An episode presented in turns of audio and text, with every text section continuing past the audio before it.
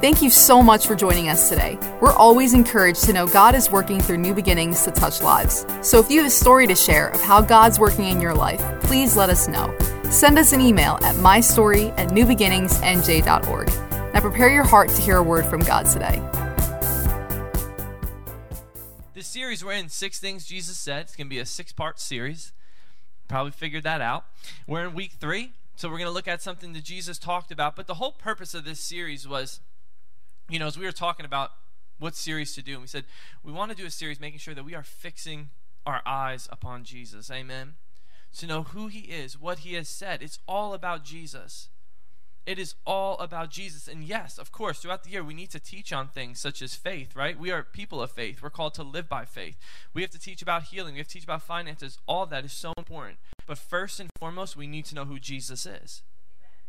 Why? Because you might know what the Bible says about faith or about healing, but if you truly don't know who Jesus is, it is going to be harder for you to stand upon that word and receive that word if you don't know the one who spoke that word. Amen? But when you know who Jesus is, and when you read his word and you know his character and how much he loves you and who he is, you will be able to grab hold and stand upon the words that he says. Amen? So the whole purpose is to turn our attention to Jesus. He is our Lord, he's our Savior. And Hebrews 12 verses 1 through 2 says this.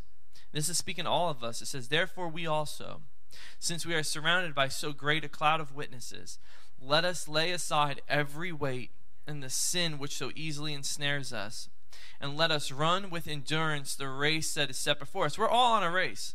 So Jesus comes back and we take our last breath. When you receive Jesus, you are on a course, you have a purpose, and you are on a race. Amen? And it says, what are we supposed to do while we're on that race? Looking unto Jesus, the author and finisher of our faith, who for the joy that was set before him endured the cross, despising the shame, and has sat down at the right hand of the throne of God. So we're supposed to look unto Jesus. That's what this whole series is all about. And you know, it is so important. The more I realize that, even in a natural sense, you know, when we're on this race spiritually, we need to be keeping our eyes straight ahead, focused upon Jesus. Why? Because there are circumstances and distractions coming at us each and every day. In natural sense, if you are running, it is good to look straight. You know, I've see that in my two year old daughter. She has this thing, she's running and she looks backwards. Almost every time she runs into something. When she does that, she hasn't learned yet. It's just a thing. But it's so funny because, you know, no matter what, when, we, when we're running, look forward because when you start, you could be running, and if you start getting distracted and looking this way and looking that way, you might trip. You might stumble into something. You might run face first into something. So even in our spiritual race, we keep our eyes upon Jesus. Why? Because when those circumstances come, our eyes are still fixed on Him. Why? He's the same yesterday, today, and forever. He is faithful. Amen? He is the initiator of our faith. Faith. He is the Alpha and the Omega. He is the beginning and the end. And think about it, if he did not take, Jesus did not take that, if he didn't take that first step to draw our hearts to the Father, we would be hopelessly lost forever. He took that first step. So, in this series, in part one, two weeks ago, just a really quick review. The scripture we looked at, what we looked at, what Jesus said, was in John 14, verses 6, starting in verse 6. And it says, Jesus said to him, I am the way, the truth, and the life. No one comes to the Father except through me. So that we started off because first and foremost, we need to know that Jesus is the only way unto the Father. Amen. He is the way, the truth, and the life. What he did when he purchased our when he took our sins and he purchased our salvation upon the cross and he died for us and rose again, that is the way to the Father, not by how good we are, but by putting our faith in what he did. It is the only way, and we need to know that wholeheartedly. Amen. In 1 Timothy 2 5 says, There is one God and one mediator between God and men, the man Christ Jesus. And then last week in part 2, we looked at Matthew chapter 11, verses 28 to 30. And Jesus says, and this, this is so powerful, he says these words He says, Come to me, all you who labor and are heavy laden, and I will give you rest. That is powerful, amen. We need to live in a place of rest. We are called to live in. Rest isn't just a, a one day thing. Rest isn't just a, oh, I can't wait until I could take a vacation and months from now. No, we should be living in a state of rest. That doesn't mean that we don't do anything. That doesn't mean we sit down all day. No, but living in a state of rest is who we're trusting in. And Jesus said, I will give you rest. He says, Take my yoke upon you and learn from me. For I am gentle and lowly in heart, and you will find rest for your souls. Remember, our souls are our mind, will, and emotions. That's what we need rest for. Amen. That's what we need rest for. He says, For my yoke is easy and my burden is light. And when we read this, and Matthew is the, is the one who recorded these words that Jesus said. And as we read this, I'm probably thinking Matthew, he was a tax collector, and he must have just been thinking about, man, he had the pressures of the everyday life. He was going and collecting tax from people, and they didn't like him. Why? Because he was collecting tax. And then the Romans were breathing down his neck to, to collect more tax than the people owed so they can give the money to him, them. He must have been thinking, man, I'm stressed out every day. I wake up, I do this. I go home, I eat, I go to sleep. I wake up, I do it again. And he must have been thinking, the greatest day in my life was when I left all of that and went to follow Jesus and he got that rest. And we talked about yoke. What is a yoke? We talked about that. It's like two oxen when you, they would yoke together, an older one and a younger one, a stronger one and a weaker one. And we need to make sure that Jesus says we yoke to him. We attach to him, so we let him direct us. We let him guide us. Because true rest, peace, and calm is found in him. Amen? He says, I will give you rest. I will give you rest. So now, as we go into part three of this six part series, Again, our goal is to get our focus back on Jesus, to draw from His presence, to draw strength from His presence, to experience His grace and peace through the knowledge of Him. Through the knowledge of Him. And John 15, and that's what we're going to look at. And in some ways, it is one of the most, could be, one of the most misunderstood and mistranslated verses of Scripture. And this is a familiar parable about growth that was in many of Jesus' teachings. Jesus, he says he speaks of fruit, then more fruit. There's no shortcut to bearing fruit, right? Because we're called, if, if you've received Jesus, we're not called to stay the same. We're called to grow. Amen? We're called to bear fruit. Well, what is that? Our life, people should see a difference in our lives, right? We're called to bear fruit. We're not called to stay the same. We're called to grow. And Jesus says in John 15, 1 through 6, and this is the scripture we're looking at for part 3 of what Jesus said. Jesus says, I am the true vine, and my Father is the vine dresser. Every branch in me that does not bear fruit, he takes away. And every branch that bears fruit, he prunes, that it may bear more fruit. He says, You are already clean because of the word which I have spoken to you. Abide in me, and I in you. As the branch cannot bear fruit of itself unless it abides in the vine, neither can you unless you abide in me. I am the vine, you are the branches. He who abides in me and I in him bears much fruit, for without me you can do nothing. If anyone does not abide in me, he is cast out as a branch and is withered, and they gather them and throw them into the fire, and they are burned. Now, if we don't fully grasp the true meaning of this scripture, it's a very powerful scripture, but I remember when I first read it, it could be also a very frightening scripture. Because you could be thinking, oh, well, if I'm not bearing fruit, I'm in trouble. It says, You don't bear fruit. He sees he cuts off, he takes away. And then verse 6, he says he throws them into the fire and they are burned. So that could be a little scary if, if you don't really truly understand this scripture. Because this scripture, in some ways, to us, if we don't understand it, it could put Jesus in a different light it can cause us to run from him rather than to be drawn to him. And that is not what we want to do. Amen? And unfortunately, that is what a lot of people do. And I've been there before too. You feel like you've messed up. You feel like you fall short. You're not living maybe how you should be. And our natural sense is to run from God. That's our natural sense. We saw it with Adam and Eve in the garden. They sinned. What did the first thing they do? They ran from God. They didn't run to Him. But God doesn't want that. He wants us to run to Him. Amen. He says, Draw near to me, and I will draw near to you. We need to draw near to him. He wants us to run to him. But a lot of the times, if this scripture could cause us to run from him. Now we know Jesus, he is faithful. He's a caretaker, amen. And he, he's talking about this parable. And he's saying the person is going through the, the vineyard and he's going through and he's inspecting the condition of the branches. And at first glance, in this parable, it could look like the inspector is looking for the unproductive branches so he could cut them off and throw them into the fire. That's how this parable could look at first glance if we don't truly understand it. And when we think about that, how, we, it's so natural to think, well, how could this be possible?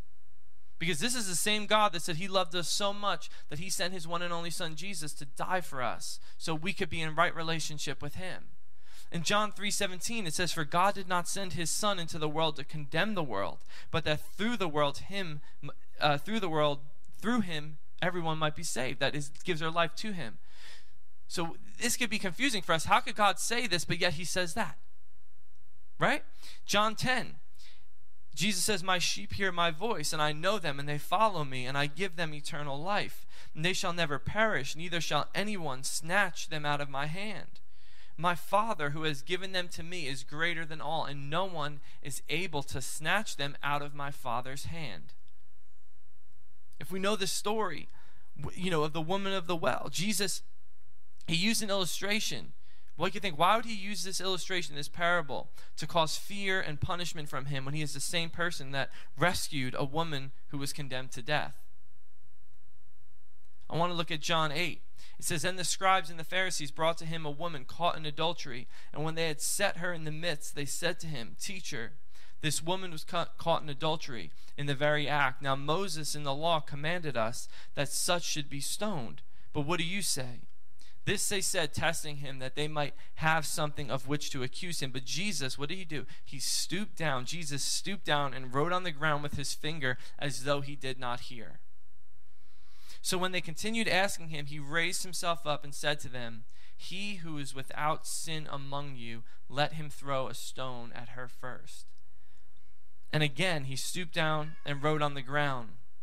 Then those who heard it, being convicted by their conscience, because they're all like, guilty, right? We've all sinned, we've all fall short. Convicted by their conscience, went out one by one, beginning with the oldest, even to the last. And Jesus was left alone, and the woman standing in the midst, with the woman standing in the midst. When Jesus had raised himself up and saw no one but the woman, he said to her, Woman, where are your accusers? Has no one condemned you? And she said, No one, Lord. And Jesus said to her, Neither do I condemn you. Go and sin no more we see just the love of God here. We see the love of God. He says, I don't condemn you. I don't condemn you. Now go and sin no more because I want what's best for your life because of how much I love you. But there's no condemnation.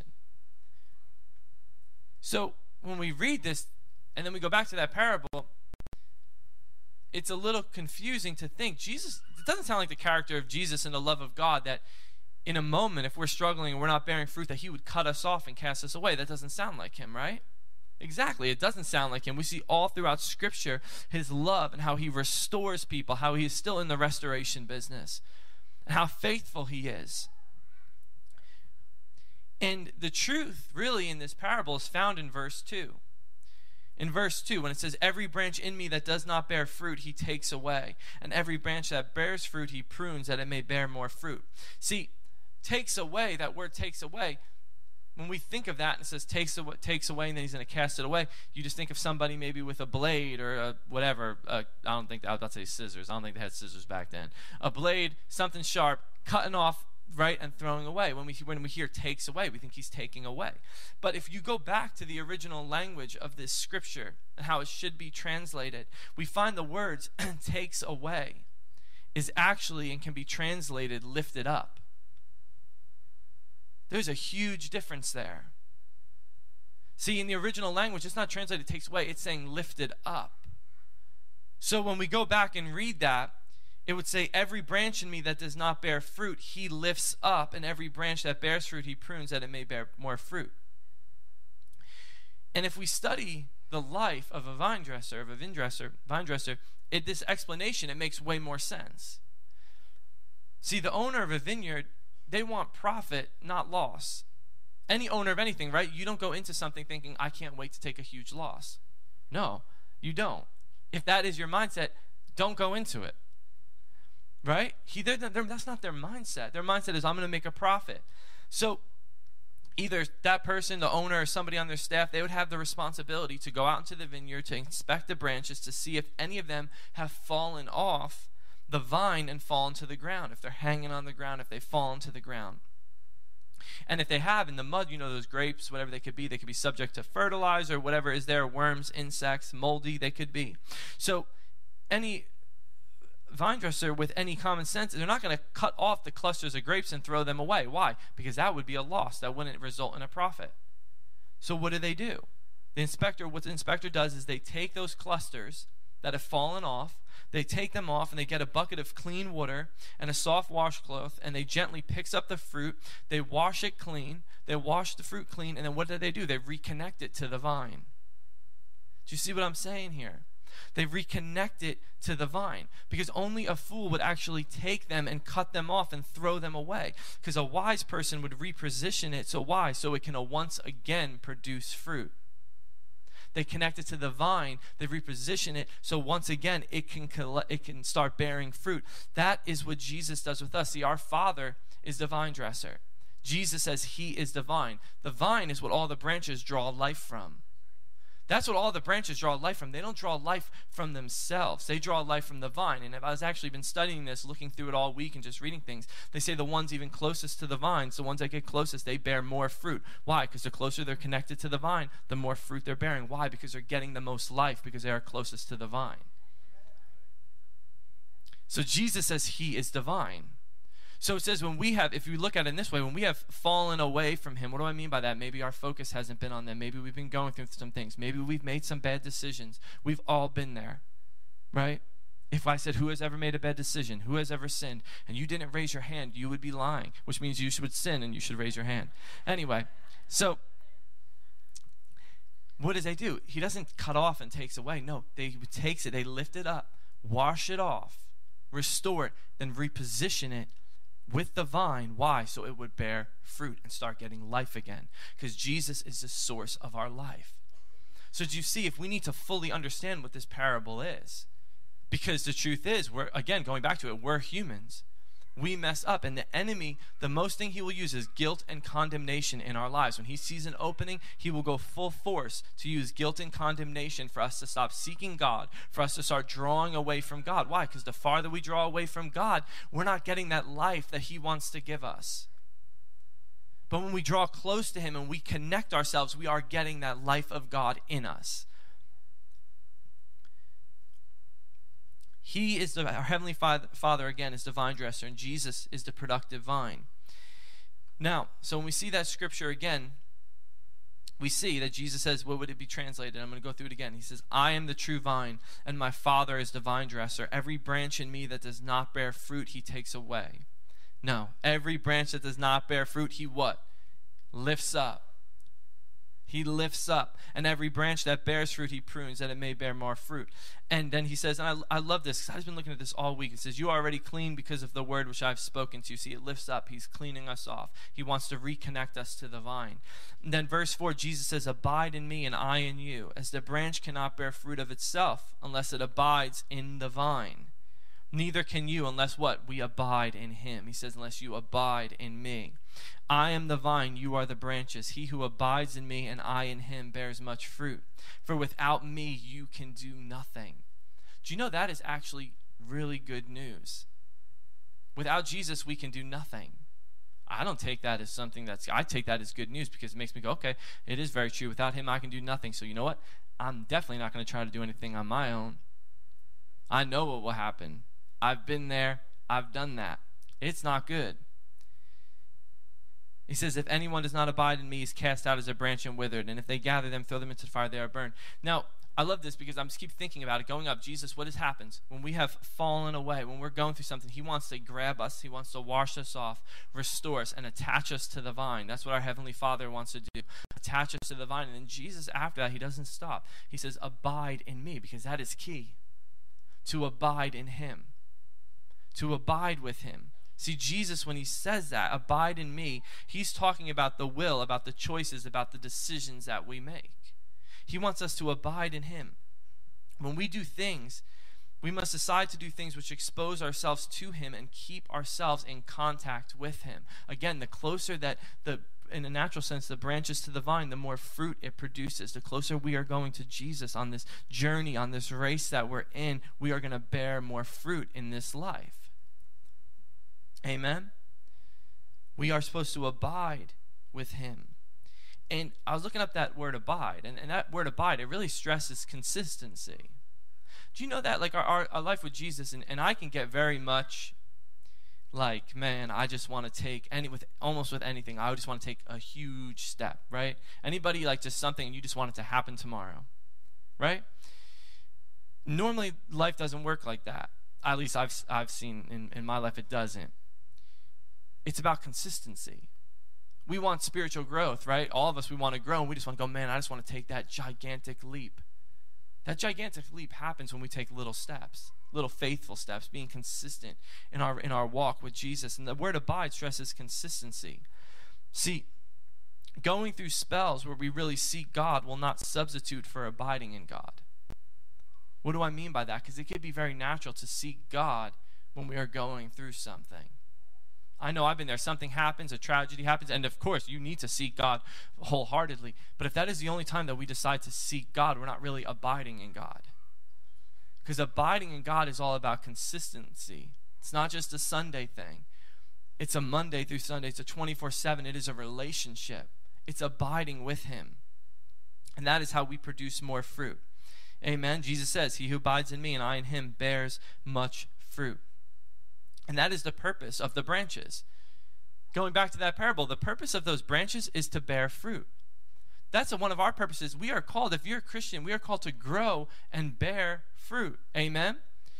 But a lot of people, we can go through this life without bearing fruit because we think when we mess up or we fall short that God can't use us anymore. Well, God, how can God use somebody like me?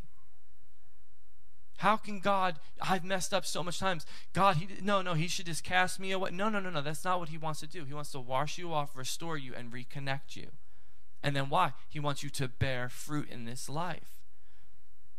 But the enemy will try to get into us that God couldn't use somebody like you.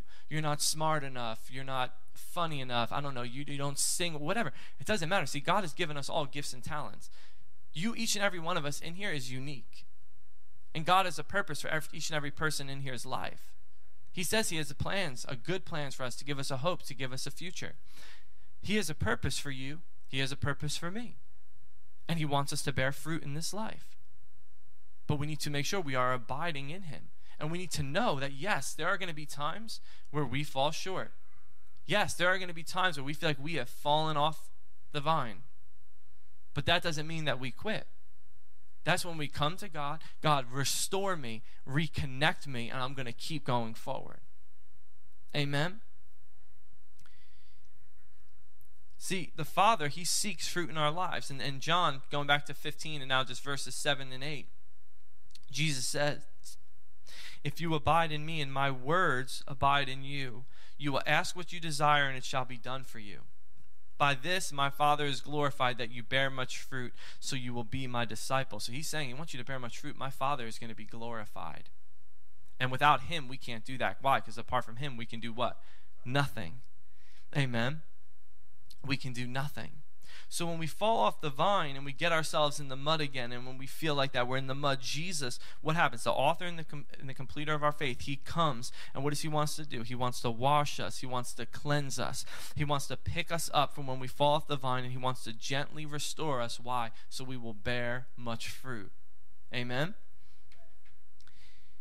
I want to look at something with Peter. I just love, I don't know, in the Gospels and just in Scripture, I love reading about Jesus and Peter. And this is recorded in 1 Corinthians chapter 15. And Paul's writing this, and he says, For I delivered to you, first of all, that which I also received, that Christ died for our sins according to the Scriptures, and that he was buried, and that he rose again the third day according to the Scriptures, and that he was seen by Cephas, talking about Peter, that's Peter, then by the twelve. After that, he was seen by over 500 brethren at once, of whom the greater part remain to the present, but some have fallen asleep. After that, he was seen by James, then by all the apostles. So Cephas is Simon Peter.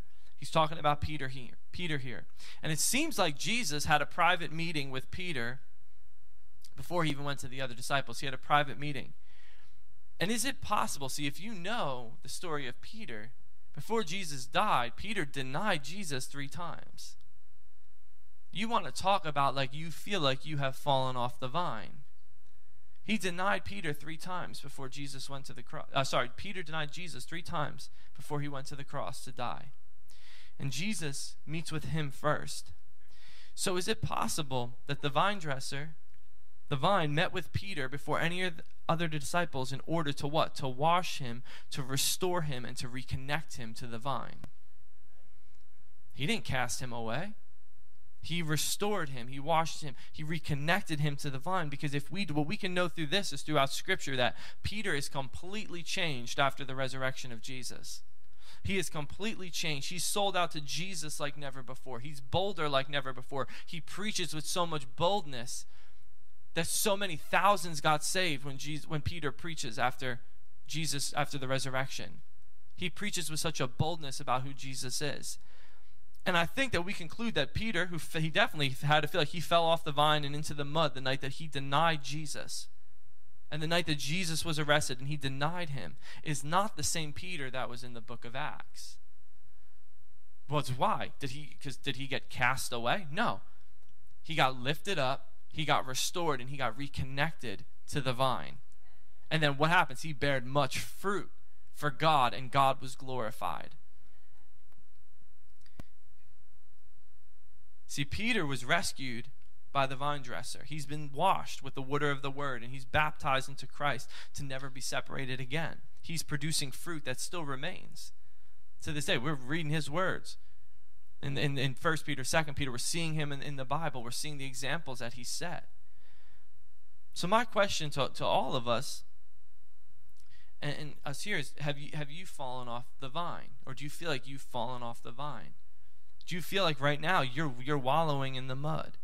Maybe do you feel like I'm not producing the fruit like I feel like I used to in the past? Well, Romans 8, I want to read this.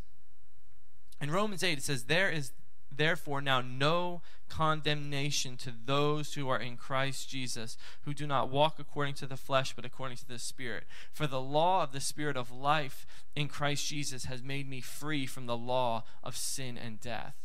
Those are powerful words that Paul wrote there. Somebody that you want to talk about. He used to have people arrested and killed for believing in Jesus that could have been living even with a guilt and condemnation on him, even after he knows he's been changed, but thinking about what he did. But he knew there was nothing that could separate him from the love of God. Because why now? He was connected to the vine. He was connected to the vine. Don't let the enemy of our souls, because listen, we have an enemy. So we have to understand that we have an enemy that is out to seek, kill, and destroy. Don't let the enemy of our souls keep us in torment and try to remind us, yes, you've fallen. You've fallen. You're wallowing in the mud right now. You've fallen off the vine. And he wants to keep that in your mind because, listen, you may be here maybe you feel like you've fallen from your position on the vine, but you are not disconnected from the vine. You may feel like you've fallen, but you are not disconnected. Jesus wants to pick you up, wash you off, and reconnect you so you bear much fruit. In that same chapter, again, Paul wrote this. He says, What then shall we say to these things? If God is for us, who can be against us? He who did not spare his own son, but delivered him up for us all, how shall he not with him also freely give us all things? Who shall bring a charge against God's elect? It is God who justifies. Who is he who condemns? It is God it is Christ who died and furthermore is also risen, who is even at the right hand of God who also makes intercessions for us. And then verse 38 Paul writes these words. He says, For I am persuaded, and I believe somebody, you're going to hear this, and I pray it changes your life. He says, For I am persuaded that neither death, nor life, nor angels, nor principalities, nor powers, nor things present, nor things to come, nor height, nor depth, nor any other created thing shall be able to separate us from the love of God which is in Christ Jesus our Lord for the Christian, and maybe you're in here, you feel discouraged, and I'm just any person you feel discouraged. This scripture it gives us assurance that Christ's love is present. It's active at every moment in our life. It is active in every moment of our life. Because think about, it, are there any other causes of discouragement greater than the one Paul's had? Paul, again, he knows what his past life was like. Listen, we all could probably talk about our past lives and what we've done. Paul literally arrested people for believing in Jesus and had them killed. And then, listen, you want to talk about discouraged? Most of the letters that he wrote in the New Testament, he wrote from prison. He had people coming after him. And yet, through whatever discouragement there could have been going on, he literally says, he writes these words, we can never be separated from the love of Christ, no matter what comes at us, no matter what's going on. That's something that, listen, I know it maybe it sounds simple, but that's something we need to remind ourselves every day. Especially every day you turn on the news or you go on social media and you're going, what's, what's going on with this world? This world's crazy. We shouldn't be too surprised the world's crazy. And you know what? It's probably going to keep getting crazier until Jesus comes back. But whatever's going on, we need to know before anything, nothing can separate us from the love of God. And we need to go and tell people that too, because there are people who feel empty and don't feel loved and feel like they are wallowing in the mud and they are hopeless. And they need to know that there is a God that wants to restore them, that wants to cleanse them, and that wants to connect them to His Son. I want to do two things. The first is I want to extend an altar call. Obviously, first and foremost, most important thing is for, for, salvation. For anybody here today, and if you're watching online, if you've never given your life to Christ, want to make sure we give you that opportunity too. And I want to do another prayer after that. But first, if you are here or you're watching and you have never given your life to Jesus, what do I mean by that? I mean, you've never surrendered your life and said, God, I cannot do this alone. I need a Savior. I need to be connected to the one who truly gives life. Listen, going back to Paul, it's not about how good you are, it's not about what you've done, because if that was it, we all fall short. You could be a very good person, but compared to Jesus, we all fall short. It's not about how good we are, it's about receiving what he did over 2,000 years ago at the cross when he died and when he rose again. And Paul, that same Paul who wrote in Romans 8, two chapters later in Romans 10, he says that if you believe Jesus is God's son, you believe he rose from the dead. It says if you believe that, and you confess that, you say that, you pray that, he says you are saved. What does he mean? You are in right relationship with God. You are a new person. It says you are sealed with God's Spirit in that moment. You don't need to worry about if you took your last breath, what would happen or where you would go, where you would spend eternal life. Because eternal life is a real thing. So why don't we all do this? Let's just bow our heads and shut our eyes. Why don't we all repeat this prayer? And listen, if you're here and you're praying this prayer, you're watching online, for the first time, know that your life is going to be completely changed. You are going to become a child of God. Amen? So I want just repeat this with me. Father God, I believe that you sent your son Jesus to go to the cross on my behalf and to die for me. And I believe he rose again. So this day, I surrender my life to you. I give my all to you. I repent of my old ways. And Jesus, I receive you as my Savior. Thank you for coming into my life, sealing me with your Spirit. And I am now a child of God. And I'm going to follow you all of my days. In Jesus' name, amen. Amen. Amen. Give it up for people that prayed that prayer. If you're online and you prayed that prayer, you are we just welcome you into the kingdom of God. Amen. Into the family of God. God has plans and a future and a purpose for you. Now, also with this message, and I, I pray we've got an understanding and seen this parable in a different light and realize because again, we all have moments where we feel like we've fallen short and made some bad decisions, whatever it may be, but that we could see that Jesus wants to restore us. He is in the restoration business, He wants to reconnect us to the vine. So, again, just out of respect for everybody, if we could just bow our heads and shut our eyes, and if you're in here, and maybe you've been struggling with that, you've been struggling with guilt and condemnation, or you feel like, hey, I'm not bearing fruit like I used to. I'm not seeking God. I'm not in His Word. I feel far from Him. Again, know this God says, draw to Him, and He will draw near to you. Even if you're running, God is the same yesterday, today, and forever. He is not running from you, He is there waiting with open arms. He doesn't want to cast you away. He wants to restore you, to cleanse you, and to connect you, reconnect you back to the vine. So if that's you and you're here and you feel like I need that restoration in my life, if that's you with all heads bowed and eyes shut, just raise your hand. I'm going to pray for you. Thank you. Thank you. Thank you. Thank you. You can put your hands down. God sees you. And I'm going to pray over you. And I want you to receive it. Receive that God is connecting you in this moment to the vine. Amen. Father, I pray for those right now in the name of Jesus, Father. That, Father, that need restoration in their life, Father, you know who they are the ones that are here that raise their hands, the one watching online. Lord, you know who they are and you meet them where you're at. Father, I thank you that you begin this process in their lives right now, Father. That, Father, in this moment, you are picking them up, Father. You are restoring them. You are cleansing them. You are reconnecting them, restoring them to the vine, Father, where the life of God will be pouring through them and they will bear fruit in this life, Lord God. Father, you are our restorer. And I thank you for the work that is going on in their lives in this moment, Father and that they will continue to walk out, Father, that they have a renewed hunger for you and for your word, Father. And I pray against the enemy that will continue maybe to bring that condemnation or that guilt. I pray against that in the name of Jesus, Father, because they know your thoughts that are towards them. and They are good thoughts to give them a hope, to give them a future, Father. Just like Jesus didn't condemn that woman, Father. You don't condemn them, Lord. And I thank you, Father, for that, Lord God. Thank you for who you are, Father, in Jesus' name. Amen and amen. God is good. Listen, if you raise your hand, and, and I pray you receive that, but please, we're going to be dismissed in a couple seconds. If that was you and you want to come up here, we have our prayer workers here. We would love to just, if you, if you just need continued prayer, to pray with you, to minister to you.